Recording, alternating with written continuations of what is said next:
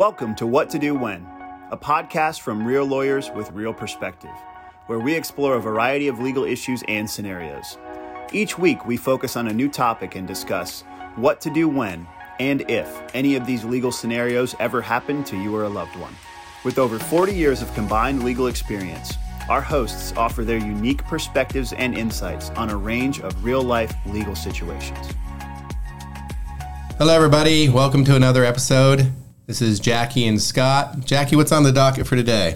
Well, today we're going to wrap up child support and changing child support once it's already been established. So you maybe have a child support order that's last year, 2 years ago, 5 years ago. How do you change it? What are the steps? What's needed in order to effectuate a change in child support? And we affectionately call that, the term is a motion to amend child support. Exactly right. So what do you need for a motion to amend child support? Well, what you're really asking the court to do is change an order that it already entered. And so in Virginia, what you're required to show first is that there's been a material change in circumstances since the last order was entered.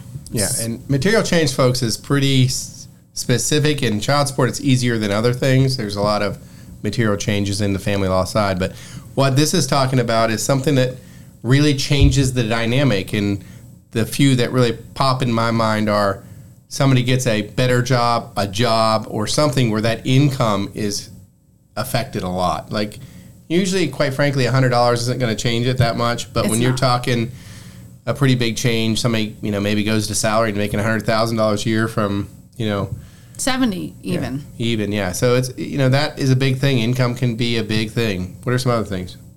Another child or additional children by one or, by the payor spouse or by the payor. So in other words, if dad's paying support and he's maybe remarried, maybe not, and had another child, then that extra child needs to be calculated into the child support. And even, quite frankly, if the insurance really materially changes, for instance, maybe everybody was on Medicare before and now dad's covering insurance, you know, those things can be a big deal because if dad's now paying $300 a month for the children, that's a pretty material change. It is a big change. Sometimes you see, too, where the original order, the children or child was in child care, work-related child care, and now they're not. They're school age, they're in after-school programs, or they've aged out of child care.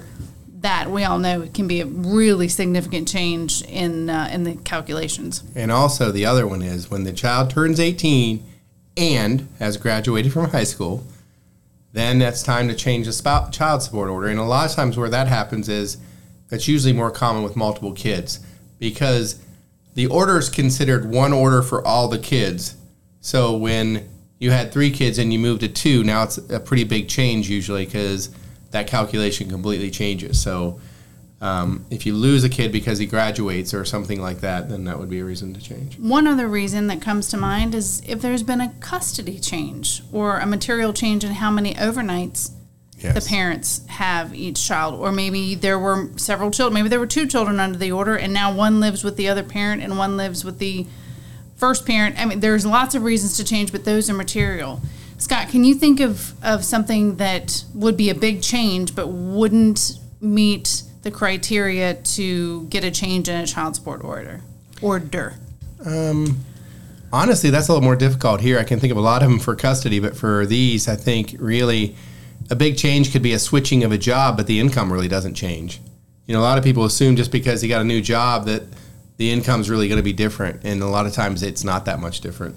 But what if the person changed jobs from a higher-paying job to a much lower-paying job and says, oh, well, I have a new job and I'm making less money. Is that good enough reason for a motion to amend? No, and normally they're going to get beat on that because if your own choice lessens your income, then most of the time that's not going to be considered. All right, well, how about this? What if the person who was paying got fired?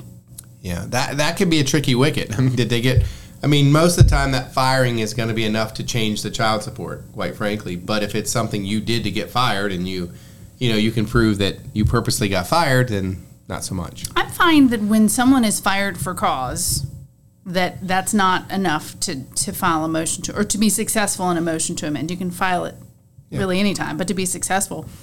And also going to jail. going to jail sometimes. In fact, I've never seen a judge change child support just because someone has gone to jail.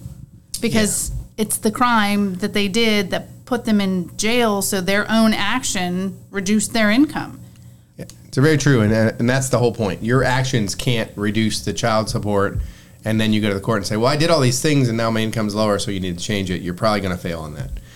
One other thing, quick thing I want to say on this is if you're thinking you're in a place to modify child support and do this motion to amend support, you really need to look at it before you file that motion, because sometimes the very change that you think is going to help you may, in fact, hurt you. Well, and so how would somebody really know what that number, what the child support might change to? What should they do? They really should contact a lawyer or have some help in this, or get somebody who knows what they're doing, because all those factors we talked about in the prior podcast come into this motion again. So once the door's open, and what that change of circumstance does is open the door for the court to say, okay, now I can look at it. So then you're starting at the beginning again, and you're putting in the income and the deductions and all the things that are coming out of it. So that has to be looked at. But I've seen it before where one of the parties' income increased a certain amount, and I thought for sure it was a good thing to file. It was a good motion, and it actually increased because the increase was actually so great. It increased my client's side, because remember, the total income is what they look at. And all of a sudden, my client, if she would have filed, would have paid a little bit more. And we're like, maybe we won't file.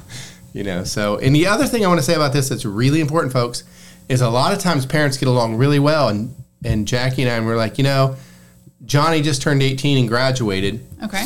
And we were paying $600. Why don't we just, and there's three of them, so really we were paying $200 per child. Why don't we just pay $400 now?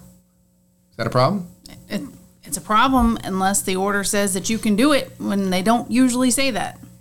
It is a big problem, and I can't tell you, I've had two clients and that really, really the epitome of bad situations come into my office, and one guy had done that through all his children, and then for whatever reason, the wife got a burr in her that decided to take him to court, and he owed back support all the way to the when he started paying less, even though they had text messages and written documents between the two of them. They never changed the order. The judge didn't change the order. And the judge looked at him and said, he actually looked at the lady and said, what you're doing is heinous. I really think he was upset about it but my hands are tied. So he had to stick with the original order amount because it wasn't changed. So this guy ended up owing $60,000 to his spouse. So don't do that.